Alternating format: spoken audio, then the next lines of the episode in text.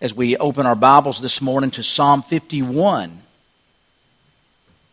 As we take a look at a new message in our series, The Ministry of the Holy Spirit, think about the life of D.L. Moody, who was without a doubt the greatest American evangelist of the 19th century, and yet he was an unlikely candidate for such an honor. His father died when he was only four years old. His mother, faced with the rearing of nine children, sent Dwight off to work for his room and board while he was just a boy. At 17 years old, Moody went to Boston to work for his uncle in a shoe store, and his uncle insisted as a part of his apprenticeship uh, that he go to church every Sunday. And so it was at the Congregational Church of Mount Vernon that Moody met his Sunday school teacher, Edward Kimball. And Kimball's initial impression of Dwight Moody was like this. He said, I have seldom met an applicant for membership to the church more unlikely ever to become a Christian than Dwight Moody. He said, still less did I expect him to fill any extended sphere of public influence. Basically, he was saying this guy was a long way from the Lord and I didn't ever expect him to get there. Another spoke of one of the first revival services that Moody ever conducted it was conducted in an old shanty, and Moody was trying to read the story of the prodigal son. There were a great many words that he could not spell, he could not read, he could not pronounce. And his hearer thought at that moment, if the Lord can ever use such an instrument as that for his honor and glory, it will astonish me. And yet God did use Dwight Moody for his honor and glory. He was one of the best known evangelists of the Civil War. And by his life's end, he had preached all over America from sea to shining sea. He established what is today Moody Church in Chicago and the Moody Bible Institute, both institutions which continue to have excellent evangelical reputations. He held summer Bible conferences in his native Northfield, Massachusetts, and established two schools there. He greatly influenced the cause of world missions because of his profound influence on Hudson Taylor and the China Inland Mission. England was a country that Moody visited often and for long periods of time. He preached revivals there for months at a time from 1872 onward. Even the Prince of Preachers, Charles Spurgeon, invited Moody to preach in his pulpit and promoted him throughout the United Kingdom. But not all British preachers felt that way about Moody. As Moody had been scheduled to preach some revival services in their area, an elderly British pastor protested and said, Why do we need this Mr. Moody? He's uneducated. He's inexperienced. Who does he think he is anyway? Does he think he has a monopoly on the Holy Spirit? A younger, wiser pastor then rose in that meeting and responded by saying, No, he doesn't think he has a monopoly on the Holy Spirit, but the Holy Spirit has a monopoly on the life of Dwight Moody. Dear friend, that's what we should be about. That's what we are going to talk about today. The Holy Spirit having a monopoly upon our lives. Remember our definition of the Holy Spirit. The Holy Spirit is the invisible presence of Jesus fulfilling God's purpose of redemption in and through His people, the church. God's Spirit is here this morning. God's Spirit wants to fulfill His purpose, the purpose of God, in redeeming us and in using us to help redeem others. Last Sunday, as we continued our series, The Ministry of the Holy Spirit, I talked about the baptism in the Spirit. I told you that we often hear Pentecostals and charismatics speak of the baptism of the Holy Spirit as an experience subsequent to salvation and always evidenced by speaking in tongues. But I believe they're confusing the baptism in the Spirit with the filling of the Spirit. You see, there seems to be two different experiences of the Holy Spirit in the Scriptures. First, there's the baptism in the Spirit, we see in the book of John where Jesus breathed on his disciples and told them to receive the Holy Spirit. 1 Corinthians chapter 12 verse 13 describes it this way, For we were all baptized in one spirit so as to form one body, whether Jews or Gentiles, slave or free, and we were all given the one spirit to drink. We learned last Sunday that the baptism in the Spirit accompanies our salvation and that it's a once for all kind of thing. But then there's a second experience with the Holy Spirit in the Scriptures, and that is the filling of the Spirit, such as the early church experienced on the day of Pentecost. That experience is subsequent to our salvation and hopefully will take place many times during our Christian lifetimes for one simple reason. You see, our theme for this morning is this. Due to our being leaky vessels, we must constantly be kept under the tap of the Holy Spirit. Due to our being leaky vessels, we must be constantly kept under the tap of the Holy Spirit. We must constantly be being refilled with God's Spirit because we're leaky vessels. And we'll talk more about that in a moment. This morning, I want to share with you four concepts related to the filling of the Spirit. Number one, the only way to be filled with God's Spirit is to empty yourself of you. The only way to be filled with God's Spirit is to empty yourself of you. That's the great and broad principle when it comes to the filling of the Holy Spirit. D.L. Moody said, I believe firmly that the moment our hearts are emptied of pride and selfishness and ambition and everything that is contrary to God's law, the Holy Spirit will fill every corner of our hearts. But if we are full of pride and conceit and ambition and the world, and you know what the world is, don't you? The world is humanity in hostile rebellion against God. Not speaking of just the physical world, but the spiritual world. Outside of God is humanity in hostile rebellion against God. He says if we are full of pride and conceit, ambition, and the world, there is no room for the Spirit of God. We must be emptied before we can be filled. Psalm 51 was written by King David shortly after he had committed that doubly depraved deed of adultery with Bathsheba and the military murder of her husband Uriah. In sinning, David was like all of us, but in his repentance, David was a man after God's own heart. Listen to his pleading words as he pours out his heart to God and asks God to create in him a new heart. Beginning with verse 1 of Psalm 51 Have mercy on me, O God, according to your unfailing love, according to your great compassion, blot out my transgressions, wash away all my iniquity, and cleanse me from my sin. Then going to verse 10 Create in me a pure heart, O God, and renew a steadfast spirit within me. Do not cast me from your presence or take your Holy Spirit from me. Restore to me the joy of your salvation and grant me a willing spirit to sustain me. And finally, verse 17.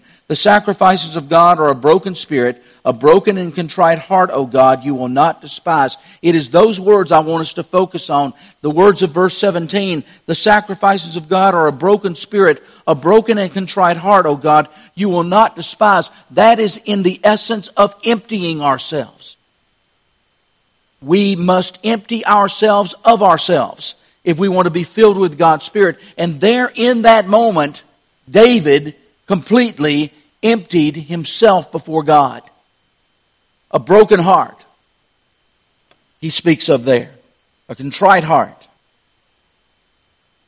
And that's what we mean when we talk about emptying ourselves. Like David, if we would be filled with God's Spirit, we must first empty ourselves.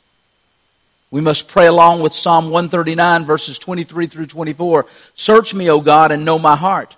Try me and know my thoughts. See if there's any wicked way in me and lead me in the way that leads to everlasting life. So we must first empty ourselves if we would be filled with the Spirit of God. Then secondly, the second concept related to the filling of the Holy Spirit is that like a tire with a hole in it, sin causes God's Spirit to leak out of our lives. Like a tire with a hole in it, sin causes God's Spirit to leak out of our lives. Of course, God's Spirit never completely leaves the life of a true believer, but it can get so low that your spiritual life is flat. Are you with me? God's Spirit never totally leaves the life of a believer. But God's Spirit can be so crowded out of our lives that our spiritual lives go flat. It's important for us to understand we must deal with sin if we want to be filled with God's Spirit in 1 John chapter 1 verses 8 through 10. 1 John chapter 1 verses 8 through 10 it says, If we claim to be without sin, we deceive ourselves and the truth is not in us. But if we confess our sins, he is faithful and just to forgive us our sins and to purify or cleanse us from all unrighteousness. If we claim that we have not sinned, we make him out to be a liar, and his word has no place in our lives. Notice the slight difference between verses 8 and 10 it seems like they are saying the same thing, but they're not. In verse 10, there's a subtle and important difference in the Greek grammar. It says, if we claim we have never sinned, we make God out to be a liar and His Word is not in us. How or why do we make God out to be a liar? Because Romans 3.23 says, for all have sinned and fallen short of the glorious standard of God, the perfect standard of God. And so verse 10 is referring to those who are so deluded that they would say that they have never sinned a day in their lives. You ever met anybody like that? There's some folks out there like that. Most people don't have that much pride, but there are some people out there that are so arrogant and egotistical, they would say that they have never sinned. Before I came to Christ, I never I figured I did any serious sinning. I was 15 years old, hadn't murdered anybody, robbed any banks, anything like that. So I figured I hadn't done any serious sinning, and therefore I was almost perfect, I thought. But I was far from it. And dear friend, there's still people out there who believe, even when they've grown up and they get to be old age, they believe that they've never really sinned. And they've really never done anything for which they need to be forgiven. The truth is, as Romans 3.23 says, all have sinned and fallen short of the glory of God. Verse 8 is different, of course. It says, if we claim that we are not presently sinning, we deceive ourselves and the truth is not in us. This verse refers to those who believe that they have reached a state of sinless perfection and that they never sin anymore. And I always have a good time with those kinds of people. I always ask them, they start talking to me about the fact they've never sinned or don't sin anymore at all, and they reached that state X number of years ago. They, they can remember the day they stopped sinning and in this world. And I, I always have a good time with those kinds of people. I, I ask them, when was the last time you sinned?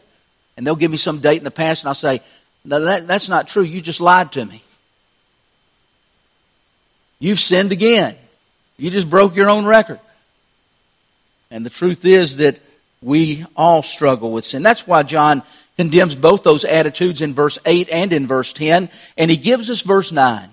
If we confess our sins, he is faithful and just to forgive us our sins and to cleanse us from all unrighteousness. One of the great problems of American Christianity in our day is that in order to be popular, churches have almost stopped preaching against sin altogether. Churches that do seek to be faithful and confront sin are called intolerant and judgmental. And yet, if we choose not to confront sin for the sake of popularity, then we can neither walk in the light as He is in the light, nor can we be filled with God's Spirit. We have to confess that we're flawed people. Though we're saved people, we're still, we've still got our problems, don't we? Though we're saved people, none of us lives a perfect life. To answer our sin problem is, is not to pretend that it doesn't exist, but it's to confess and forsake our sin. We must all confess that we're like that tire with a hole in it, and that, of course, it causes God's Spirit to leak out of our lives. But fortunately, if we will allow God to patch that hole through the confession of our sin and the forsaking of our sin, then the divine pump is always available to fill us up again with God's Spirit. That leads me to number three. Because we all struggle with sin, we must regularly be refilled with the Holy Spirit. Because we all struggle with sin, we must regularly be refilled with the Holy Spirit. Ephesians chapter 5 verse 18 says, Do not get drunk on wine which leads to debauchery, but instead be being filled with the Spirit. The Greek word there for being, being filled or uh, be filled with the Spirit is a continuous present tense verb. It means in an ongoing way, not just once for all time, but in an ongoing way. You are to be filled with God's Spirit day by day by day. Because sin is a reality in our lives and will cause the Spirit of God to leak out of our lives. We must be refilled with the Holy Spirit each and every day of our lives. Then the last concept related to the filling of the Holy Spirit is fourfold. First of all, this. The Spirit filled life is characterized by making the most of opportunities to build God's kingdom. The Spirit filled life is characterized by making the most of opportunities to build God's kingdom. Now, we saw over and over again as we looked at the baptism in the Holy Spirit last Sunday morning that all the extraordinary outpourings of God's Spirit in Scripture are tied to the early church sharing its faith. God fills us with His Spirit so that we might, in the words of Paul, magnify Christ. Now look at that in light of Ephesians chapter 5 verses 15 and 16. It says, Be very careful then how you live, not as unwise, but as wise, making the most of every opportunity because the days are evil. We're still living in an evil age. Until God's kingdom comes on earth, we will live in an age that is permeated by evil, and I don't think I have to tell you that.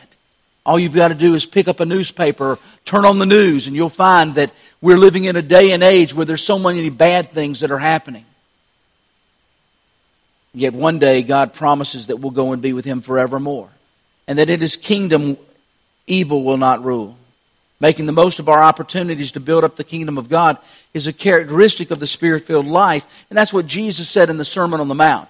In Matthew chapter 6 verse 33, he said, But seek first the kingdom of God and his righteousness, and all these other things will be added to you. How do we build up the kingdom of God? By making the most of every opportunity to share our faith with others so that they might come into the kingdom of God and the kingdom of God be grown.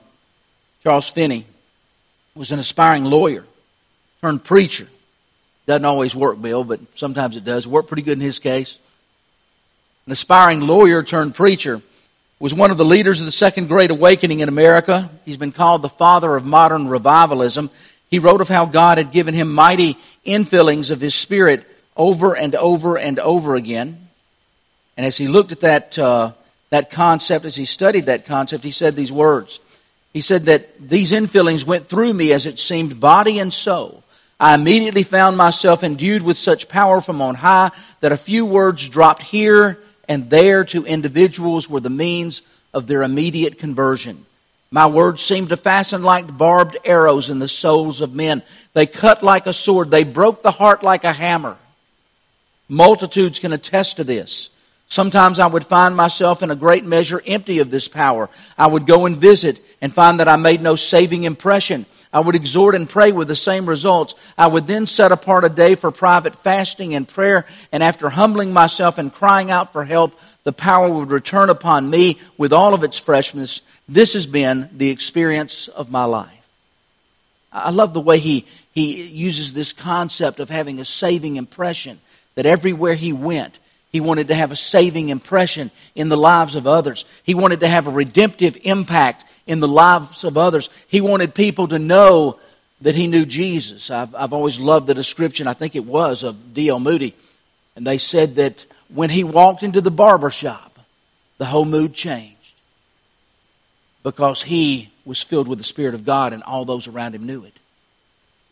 Because he was a man of God and those around him knew it. See, Charles Finney was making the most of every opportunity to share Jesus, and my question is, are you? Are you making the most of every opportunity to share Jesus? Then secondly, the Spirit-filled life is characterized by displaying a good understanding of God's will in our daily lives. Displaying a good understanding of God's will in our daily lives. Ephesians 5:17 says, "Therefore, don't be foolish, but understand what the Lord's will is." One of the hallmarks of people who are truly spirit filled is that they won't make all the foolish mistakes of those who are either unbelievers or those who are carnal Christians. Now, notice what I said. They won't make all the foolish mistakes. I'm not saying they won't make any foolish mistakes, okay? We all make a foolish mistake from time to time. But they won't make all the foolish mistakes of those who don't know the Lord or those who are living away from the Lord. Foolish mistakes like poor financial decisions or bad job choices or getting into a never going to make it marriage. We've all known folks like that. Why don't spirit filled believers make lots of those mistakes? Because they possess godly wisdom.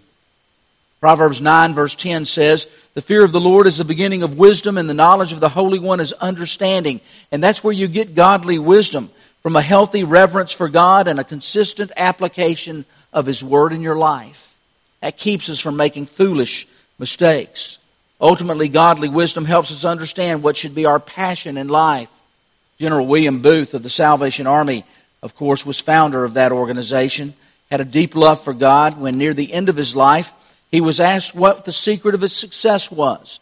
And William Booth responded, I will tell you the secret. God has had all of me there was.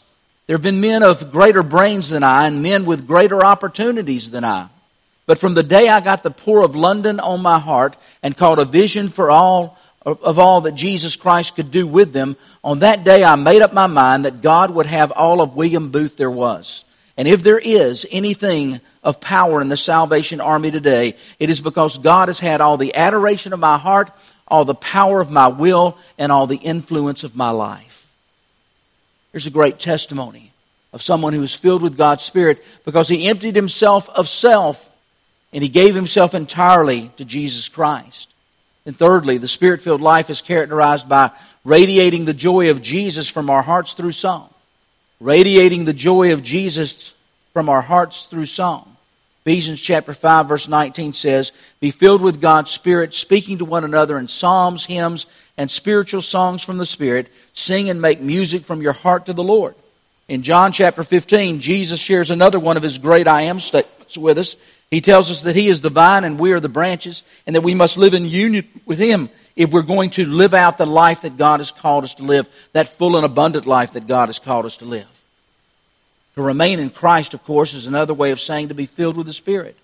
And Jesus gives us the result of that in John chapter 15 verse 11, which says, I've told you this so that my joy may be in you and that your joy may be complete. You know what the psalmist says? Make a joyful noise unto the Lord. He does not say make a, a pretty noise unto the Lord. He says make a joyful noise unto the Lord. Recently, Suzanne and I got on the phone and sang happy anniversary to my brother Gordon and his wife of 40 years, Brenda. Uh, now I'm I'm I'm kind of a, a jailhouse singer. I'm always behind a few bars looking for the key. Uh, but I decided that I would make a big finish on that song by adding some of my own homemade harmony. And uh, I probably shouldn't have done it. You, you know the, the the kind of music that makes the dog howl, that kind of stuff. Well, I finished in a big harmony with that song, and Suzanne was kind of looking at me strangely, but that didn't bother me. My brother just very kindly said, You know, you don't need to quit your day job. You know that, don't you? You're not going to be asked to sing for a career. Notice that God doesn't judge us on our ability to sing, but on our willingness to sing. Let that sink in. God does not judge us on our ability to sing, but on our willingness to sing. Do you have a song in your heart? That's what God is looking for. And when we're filled with His Spirit, then we have a song in our hearts. Lastly, this morning, Spirit filled life is characterized by giving thanks to God always, even in the midst of life's hardships. The Spirit filled life is characterized by giving thanks to God always, even in the midst of life's hardships. Ephesians chapter 5 verse 20 says, Be filled with the Spirit, always giving thanks to God the Father in everything in the name of our Lord Jesus Christ. That verse is a mirror image of the great verse in 1 Thessalonians chapter 5 verse 18 which says, In all things give thanks, for this is the will of God for you in Christ Jesus. The will of God for you in Christ Jesus is to give thanks in all things. That's what God's will is. Why would we? How can we give thanks in things that happen in our lives that are very difficult or sometimes even tragic? How do we give thanks in those situations? Dear friend, the only way you'll ever be able to give thanks in those situations you, if you believe that God is in control. God is sovereign in your life and that He's going to work out all things together for your good. Because if you don't believe that, then you're just torturing yourself to give thanks. We give thanks because we know there's a God who controls all things. We give thanks for all things because we know there's a God who can take all things and turn them around and work them to our good. And that's why we should give thanks in all things. In the autobiography of Clarence Macartney, he includes the story of two men who were walking through a field one day when they spotted a raging bull. Instantly, they darted toward the nearest fence. The storming bull followed in hot pursuit, and it was soon apparent that they would never be able to outrun it. Terrified, one of them shouted to the other, Put up a prayer, John, we're in for it. John answered, I can't, I've never made a public prayer in my life. The friend said, But you must, the bull is catching up with us. All right, John said, I'll, I'll say a prayer for you. I'll say the prayer that my father used to say before we ate supper every night. And he took his hands and he bowed his head and he said, Dear Lord, for what we are about to receive, make us truly thankful. that fictitious story teaches us an important lesson. No matter how severe our trials, we should be thankful in everything. We should understand that God is a sovereign God, that He has control not only of the universe, but of our own personal lives. And that because of that, He has promised that He will work all things together for our good. That's a it's a beautiful illustration, by the way. The, the word uh, that, that Paul uses for God works all things together is the word from which we get the English word synergize. God is going to synergize. He's just going to work all things together for our good. I, I heard the illustration years ago of the idea of baking a cake. And, you know, I, I had a little bit for my, for my brother-in-law, Randy, Suzanne's brother's 65th birthday. We went to Birmingham to celebrate that with him over the weekend. And, and there was a delicious coconut cake there. And uh, the end results of a coconut cake are fantastic. But if you took the ingredients of that coconut cake and you ate them one at a time, the flour, the egg, or two or three, the sugar, even that much sugar by itself isn't good. You take the elements of that cake by themselves, they're not any good. But you get somebody who knows what they're doing with those ingredients and puts them together in the right amounts and in the right way and bakes that cake to the right temperature and the right time. And you've got a delicious, wonderful cake. Sometimes we look at our lives like the various ingredients of a cake and we don't see how in the world the things that are happening to us can be any good.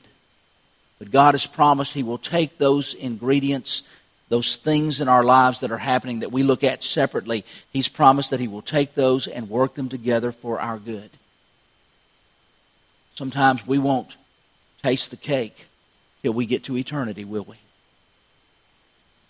And so right now what we got to do is trust Him. Right now we got to trust God.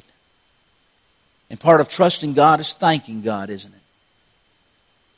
By faith, we thank Him for what He's done in our lives. This morning, are you weary of a life that has no purpose or power? Life can be different, you know. You can experience the life changing filling of God's Spirit. All you need to do is empty yourself of yourself.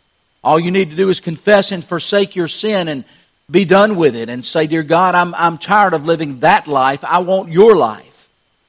I want your spirit to live in me. And I want to live the life that God has called me to live. I'm going to ask you to bow your head with me for just a moment. We're going to do things a little bit differently this morning. I'm going to ask you to bow your head with me this morning. And as we're thinking about uh, the spirit filled life, the important thing for us to remember, of course, is there's a, a route to get to that life. And that route begins with opening your heart to Jesus Christ. And if you've never opened your heart to Jesus Christ, I give you the opportunity this morning. If you need Christ in your life and you've never made that commitment, never made that decision, then this morning I would give you that opportunity. It's as simple as praying a prayer that goes something like, Dear God, I know that I'm a sinner. I know that I can't make it to heaven on my own, so I open my heart to you today and ask Christ to come into my life. Do you need to do that this morning? If you need to do that this morning, would you please just lift your hand right now?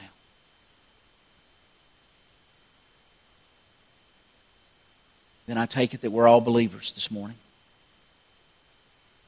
Would you be willing to say to God this morning in your life as a Christian, fill my cup, Lord? If you would, then I'm going to ask you, as we stand to sing for our song of invitation, I'm going to ask you in just a moment to come and take one of these cups at the front. So I'm going to ask our musicians to come forward if they will, and to begin with us. Then I'm going to ask you to stand right now with me, if you will.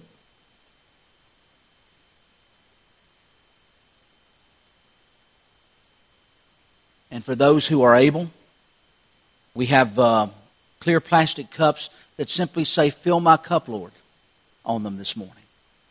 And what I wanted you to do is to come down and take one of those cups, then go back to your seat. And you may have someone near you who cannot actually walk down the aisle, but would like you to grab one of those cups for them.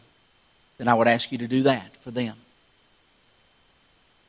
And as you come down and, and take this cup, it will be your act of faith and saying, Lord, I want to be filled with your Spirit. I want you to fill me with your Spirit as we work through this concept of fill my cup, Lord. And at the end of this service this morning, in just a moment, I'm going to ask you to take that cup and lift it toward heaven and make that your prayer in your life that God would fill your cup to overflowing. So this morning, Norma, if you and Nick would go ahead and start. This morning, if you want God to fill your life with His Holy Spirit, come get one of these cups and ask God to fill you up.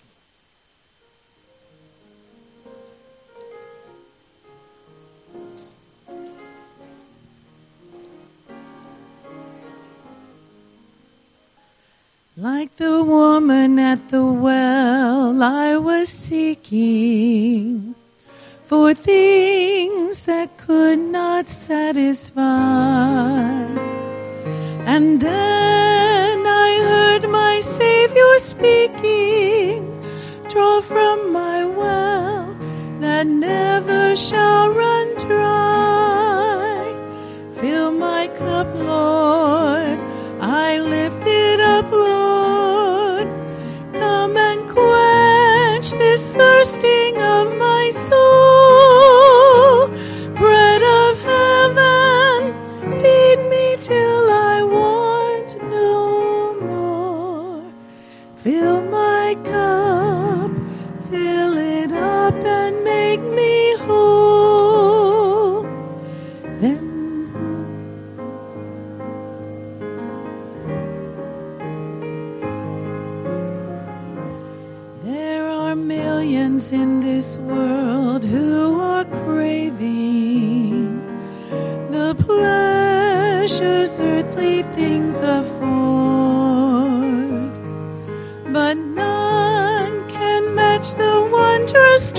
treasure that I find in Jesus Christ my